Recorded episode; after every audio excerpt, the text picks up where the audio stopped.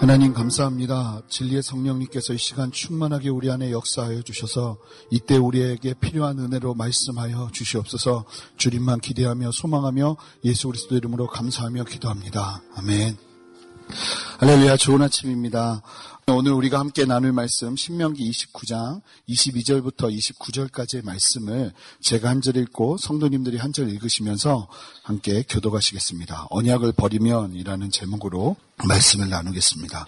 너희 뒤에 일어나는 너희의 자손과 멀리서 오는 객이 그 땅의 재앙과 여호와께서 그 땅에 유행시키시는 질병을 보며 그 땅, 온 땅이 유황이 되며 소금이 되며 또 불에 타서 심지도 못하며 결실함도 없으며 거기에는 아무 풀도 나지 아니함이 옛적에 여호와께서 진노와 격분으로 멸하신 소돔과 고모라와 아드마와 스보임의 무너짐과 같음을 보고 물을 것이요. 여러 나라 사람들도 묻기를 여호와께서 어찌하여 이 땅에 이같이 행하셨느냐? 이같이 크고 맹렬하게 노하심은 무슨 뜻이냐? 하면 그때 사람들이 대답하기를 그 무리가 자기 조상의 하나님 여호와께서 그들의 조상을 애굽에서 인도하여 내실 때에 더불어 세우신 언약을 버리고 가서 자기들이 알지도 못하고 여호와께서 그들에게 주시지도 아니한 다른 신들을 따라가서 그들을 섬기고 절한 까닭이라. 이러므로 여호와께서 이 땅에 진노하사 이 책에 기록된 모든 저주대로 재앙을 내리시고 여호와께서 또 진노와 격분과 크게 통한하심으로 그들을 이 땅에서 뽑아내사 다른 나라에 내던지심이 오늘과 같다 하리라. 감추어진 일은 우리 하나님 여호와께 속하 였거니와 나타난 일은 영원히 우리와 우리 자손에게 속하였나니 이는 우리에게 이 율법의 모든 말씀을 행하게 하심이니라. 아멘. 언약을 버리면이라는 제목으로 함께 말씀을 나누도록 하겠습니다. 그러면 말씀을 나누겠습니다. 성소에서 제물로 바쳐지는 소가 제사장들에 의해서 어떻게 다루어지는지 성도님들은 아십니까? 아, 제물로 소가 바쳐지면 어, 제사장이 그 소를 어떻게 잡냐면 먼저는 제사장이 그 소를 안수를 합니다. 그 안수의 의미는 우리의 죄를 이 소에게 전가합니다라는 뜻입니다. 그리고 난 다음에 소가 움직이지 못하도록 소의, 소의 오른쪽 앞다리와 뒷다리를 함께 묶고 소의 목을 찌릅니다. 그리고 피는 피대로 다 뺍니다. 그리고 난 다음에 먼저는 가죽을 벗깁니다. 그리고 먼저 머리를 자르고 가슴을 자릅니다. 그리고 오른쪽 옆구리를 각대는 칼로 오른쪽 옆구리를 제합니다. 그리고 엉덩이를 분리해냅니다. 그리고 난 다음에 내 다리를 이제 나눕니다. 그리고 목을 분리하고 기관지를 분리하고 거기서 심장을 뺍니다. 그리고 난 다음에 왼쪽 옆구리를 찍어서 살을 도려냅니다. 그리고 내장을 다 떼어서 분리합니다. 그리고 그것을 태우는데 먼저 고기를 번제단에 올리고요. 내장과 정강이 부분은 옆으로 가서 깨끗한 물로 씻어냅니다. 그리고 난 다음에 깨끗하게 씻고 난 다음에 씻겨진 내장과 정강이를 다시 불에 태웁니다. 재물을 잡을 때에는 한치의 머뭇, 머뭇거림 없이 제사장은 그 재물에게 우리의 죄를 대신해서 져야 될 그 죄의 값을 치르게 합니다. 왜 그렇게 고통스럽게 수반되는 정말 말이 제사지 그 당시의 제사는 정말 짐승들의 그 피 묻은 절규가 함께하는 어렸을 때 그 도축장이나 이런 데 가보면 그냥 옆에서 보는 것만 해도 쉽지 않은데 이 제사장들의 주요 업무가 그런 일들이었습니다. 그것이 예배의 방법이었습니다. 왜 그렇게 고통스러움이 수반되는 제사를 하나님께서는 우리에게 드리게 하시는 것일까요? 그 이유는 다른 것이 아니라 우리의 죄 때문입니다. 바로 우리의 죄가 그토록 끔찍한 결과를 초래한다는 것을 제사를 통해서 가르쳐 주시는 것입니다. 하나님께서 죄를 다루실 때에는 한치의 오차도 없이 한치의 망설임도 없이 그 죄에 대한 정확한 공의로 역사하십니다.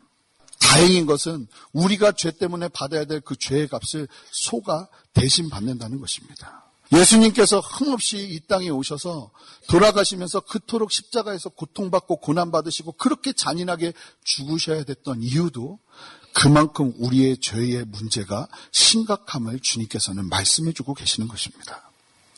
죄는 그처럼 참혹하고 끔찍한 것입니다. 로마서 6장 23절에 죄의 삭은 사망이요 라고 아주 명확하게 이야기하고 있는 것을 보게 됩니다.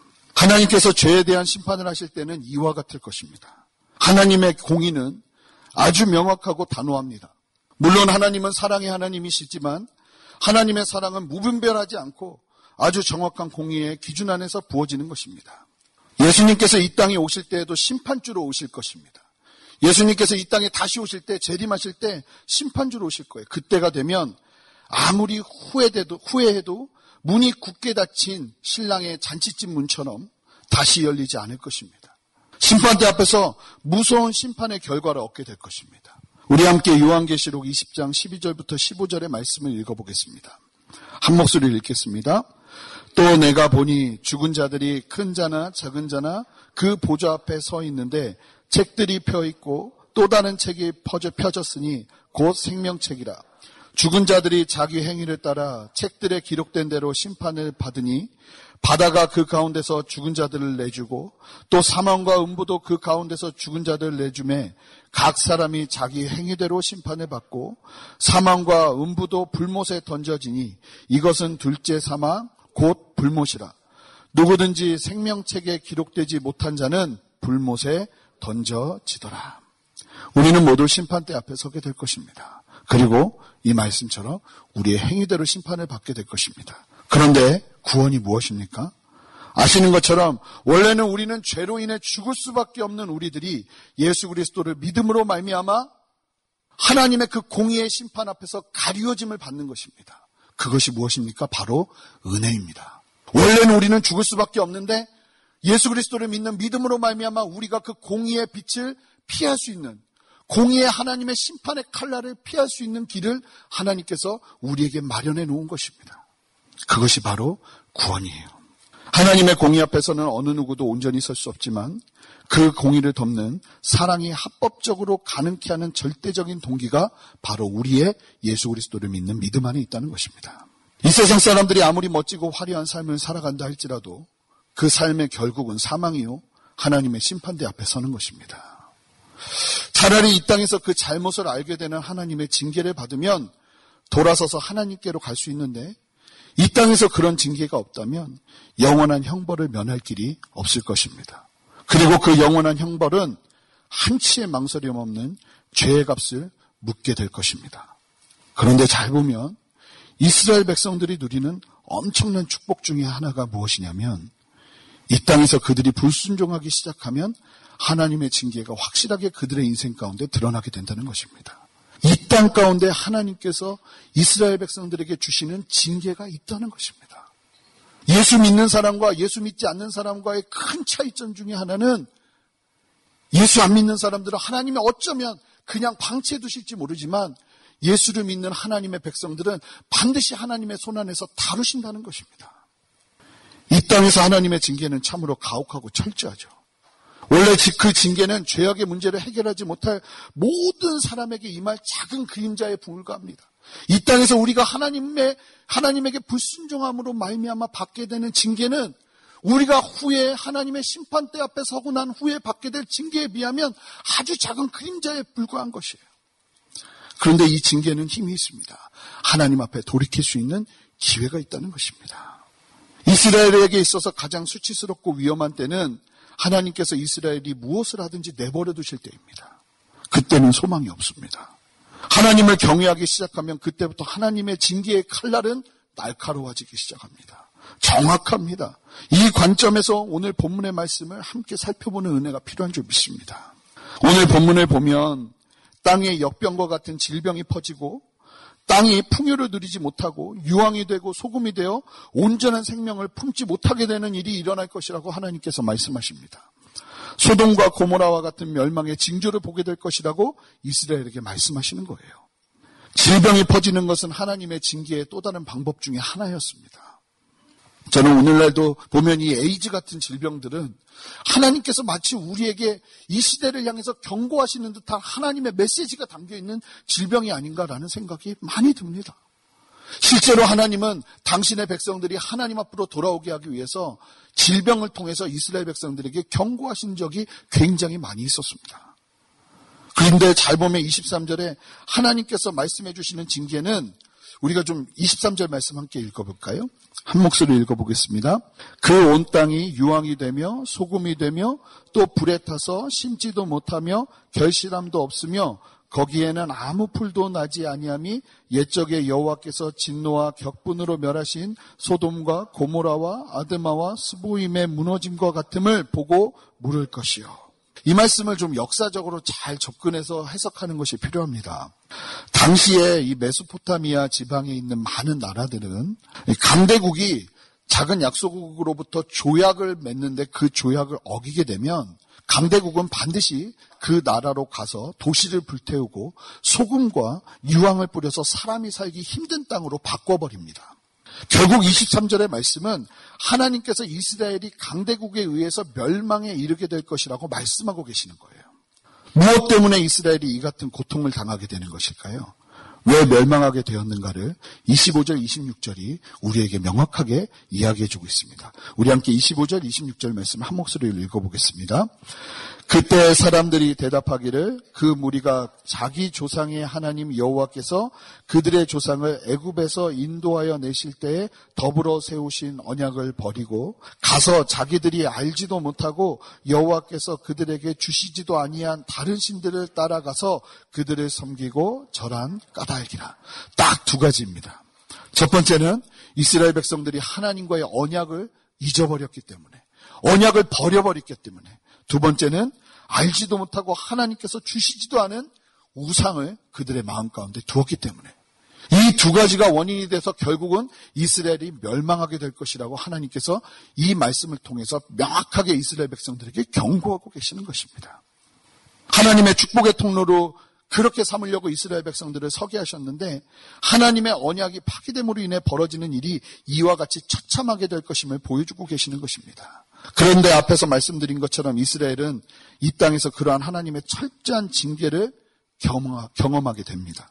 그런데 잘 보면 이스라엘 백성들이 하나님을 떠나서 언약을 파기할 때마다 하나님의 한치의 오차도 없이 이스라엘 백성들에게 정확하게 경고하시는 그 상황은 어느 민족도 누리지 못하는 은혜입니다. 아멘 하셔야 되는데, 예, 여기서 아멘 하셔야 돼요. 이게 어떻게 보면은 굉장히 고통스러운 일일지 모르지만 24, 24절 보면 다른 민족들이 니네는 왜 이렇게 고통받냐 이런 얘기를 합니다. 우리는 니네보다 더 못된 짓 하는데도 잘 사는 것 같은데 니네들은 도대체 무슨 잘못을 해서 이렇게 고통받냐고 묻습니다.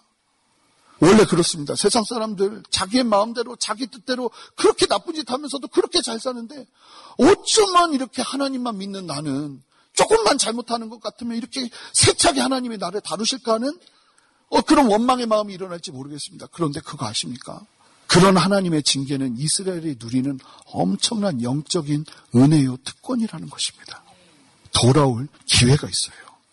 이 말씀을 보면 하나님께서 참 인정사정 없이 냉정하게 그렇게 역사하신 하나님처럼 보일지 모르겠습니다. 그런데 중요한 것이 무엇이냐면 과연 이스라엘의 하나님이 이처럼 약속을 파기한다고 바로 이렇게 막 멸망 가운데로 이끄시는 그런 무섭고 냉정한 하나님인가 하는 것을 좀 먼저 살펴보고 싶습니다. 답은 절대 그렇지 않다는 겁니다. 아시는 것처럼 이스라엘은 가나안에 정착하면서부터 흔들리기 시작합니다. 주변의 민족들의 영향을 받기 시작하죠. 심지어는 사사기 시대가 되면 끊임없이 순환되는 악순환의 고리가 있습니다. 하나님을 경외했다가 죄가 들어오고 타락합니다.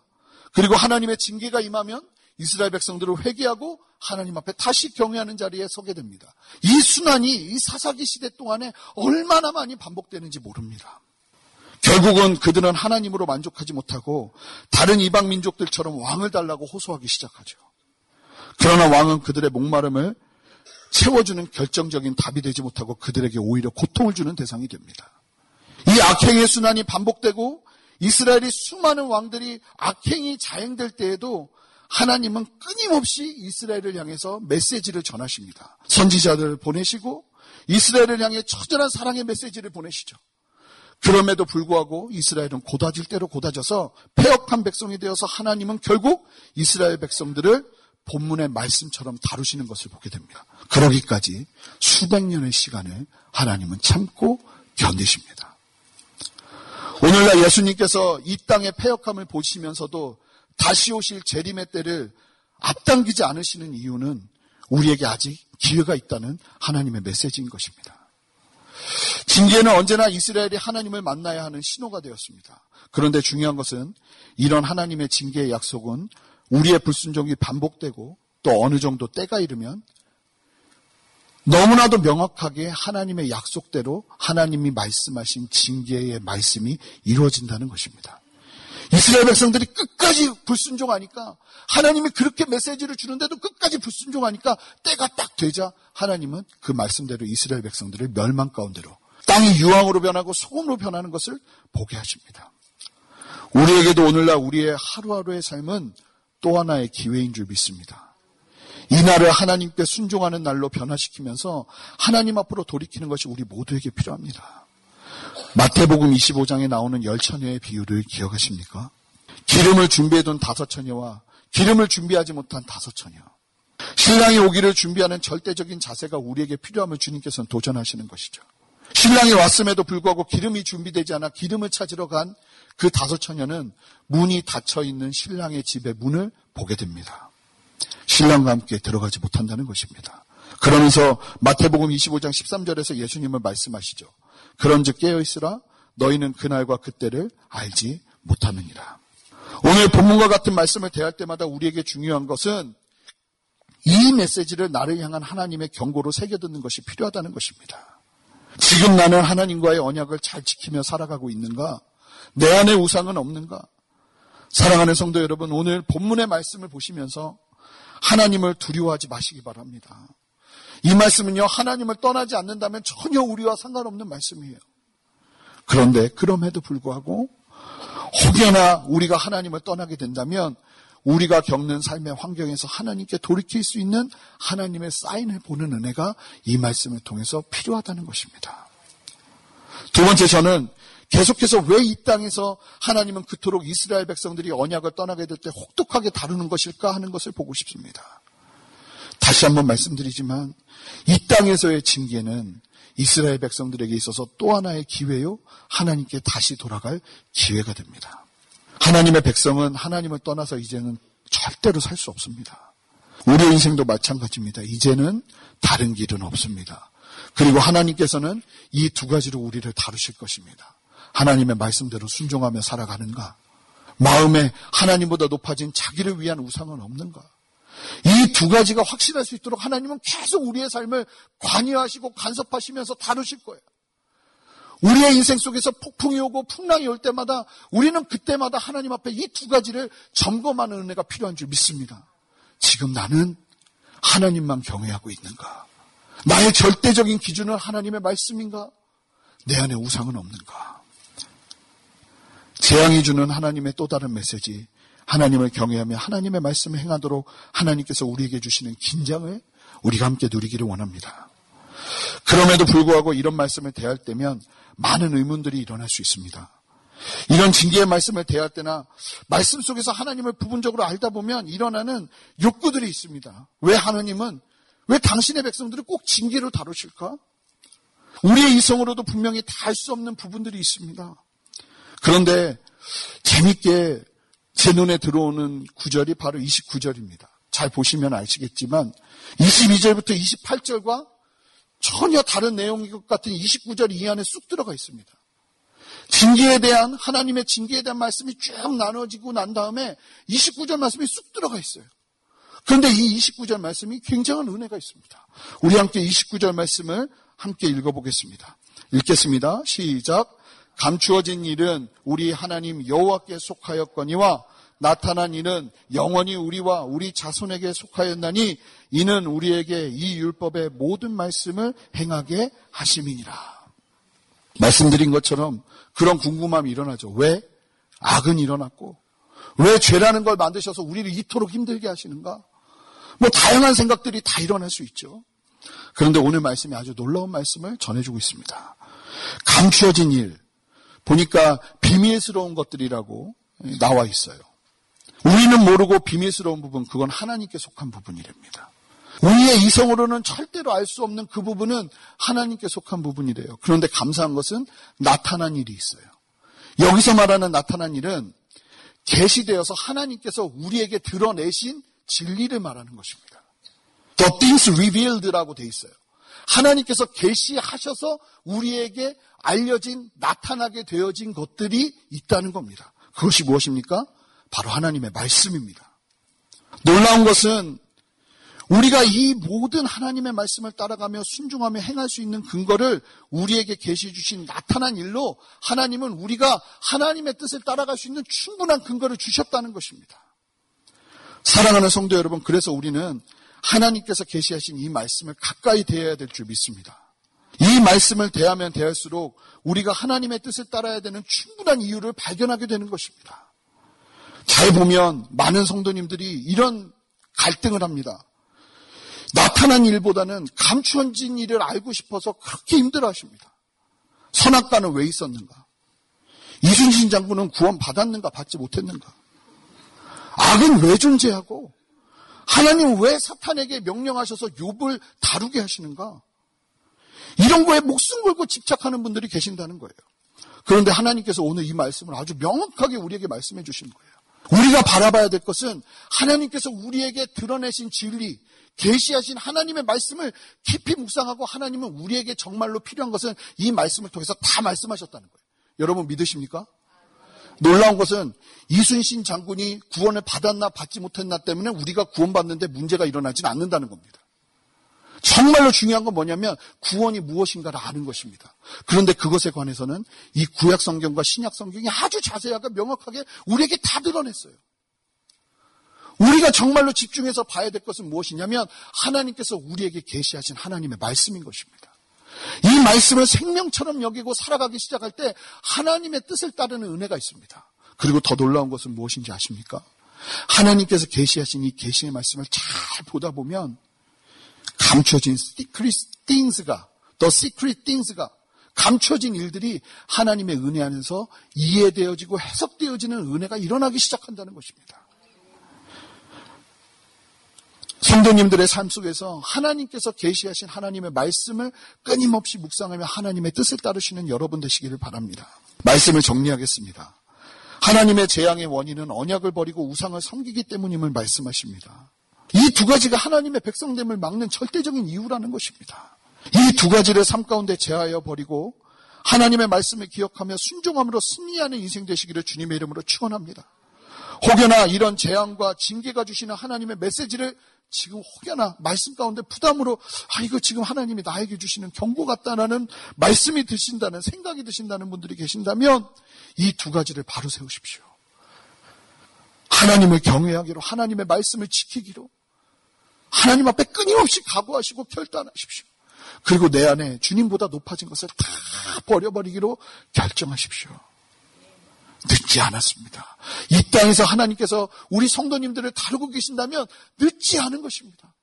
하나님의 사랑의 메시지인 것이 돌아오라는 하나님의 사인인 것이 이스라엘 백성들의 문제는 그 사인을 보고 있음에도 불구하고 그들의 마음을 돌이키지 않는다는 데 있어요. 우리에게 정말로 중요한 것은 이 상황에서, 이 환경에서 하나님의 말씀을 나의 전부를 여기고 내 삶을 다 뒤엎는 것입니다. 대기업의 유명한 회장님께서 얘기하신 것처럼 부인 빼고 다 바꾸라고 이야기한 것처럼 예수님 믿고 예수님 따르기로 결정한 이상 이제 모든 것들을 다 바꿔버리고 하나님의 말씀 앞에 온전히 여러분들의 삶을 새롭게 세우는 은혜가 있으시기를 바랍니다. 하나님께서 우리에게 나타내 보여주신 말씀을 보다 가까이 하십시오. 감추어진 일에 대한 관심을 내려놓으시고 하나님이 우리에게 계시하신 말씀에 대한 관심으로 나의 마음을 돌려서 끊임없이 그 말씀을 나의 생명으로 여기십시오. 그때 말씀대로 행하게 하는 힘을 우리 성도님 모두가 경험하게 되실 줄 믿습니다. 함께 그 마음 가지고 주님 앞에 나가는 오늘 하루 되기를 원합니다. 기도하겠습니다. 하나님 감사합니다. 오늘도 우리에게 말씀하신 하나님의 말씀을 따라 순종하며 나가는 우리 모두 되기를 원합니다. 하나님 징계도 하나님의 메시지임을 보게 하시니 감사합니다. 이 땅에서 하나님의 뜻대로 살아갈 수 있도록 우리를 다루시는 하나님 앞에 감사하며 그렇게 주님 앞에 홀로 서는 온전히 서는 우리 모두들 될 수 있도록 주님 역사하여 주시옵소서 예수 그리스도 이름으로 기도합니다. 아멘.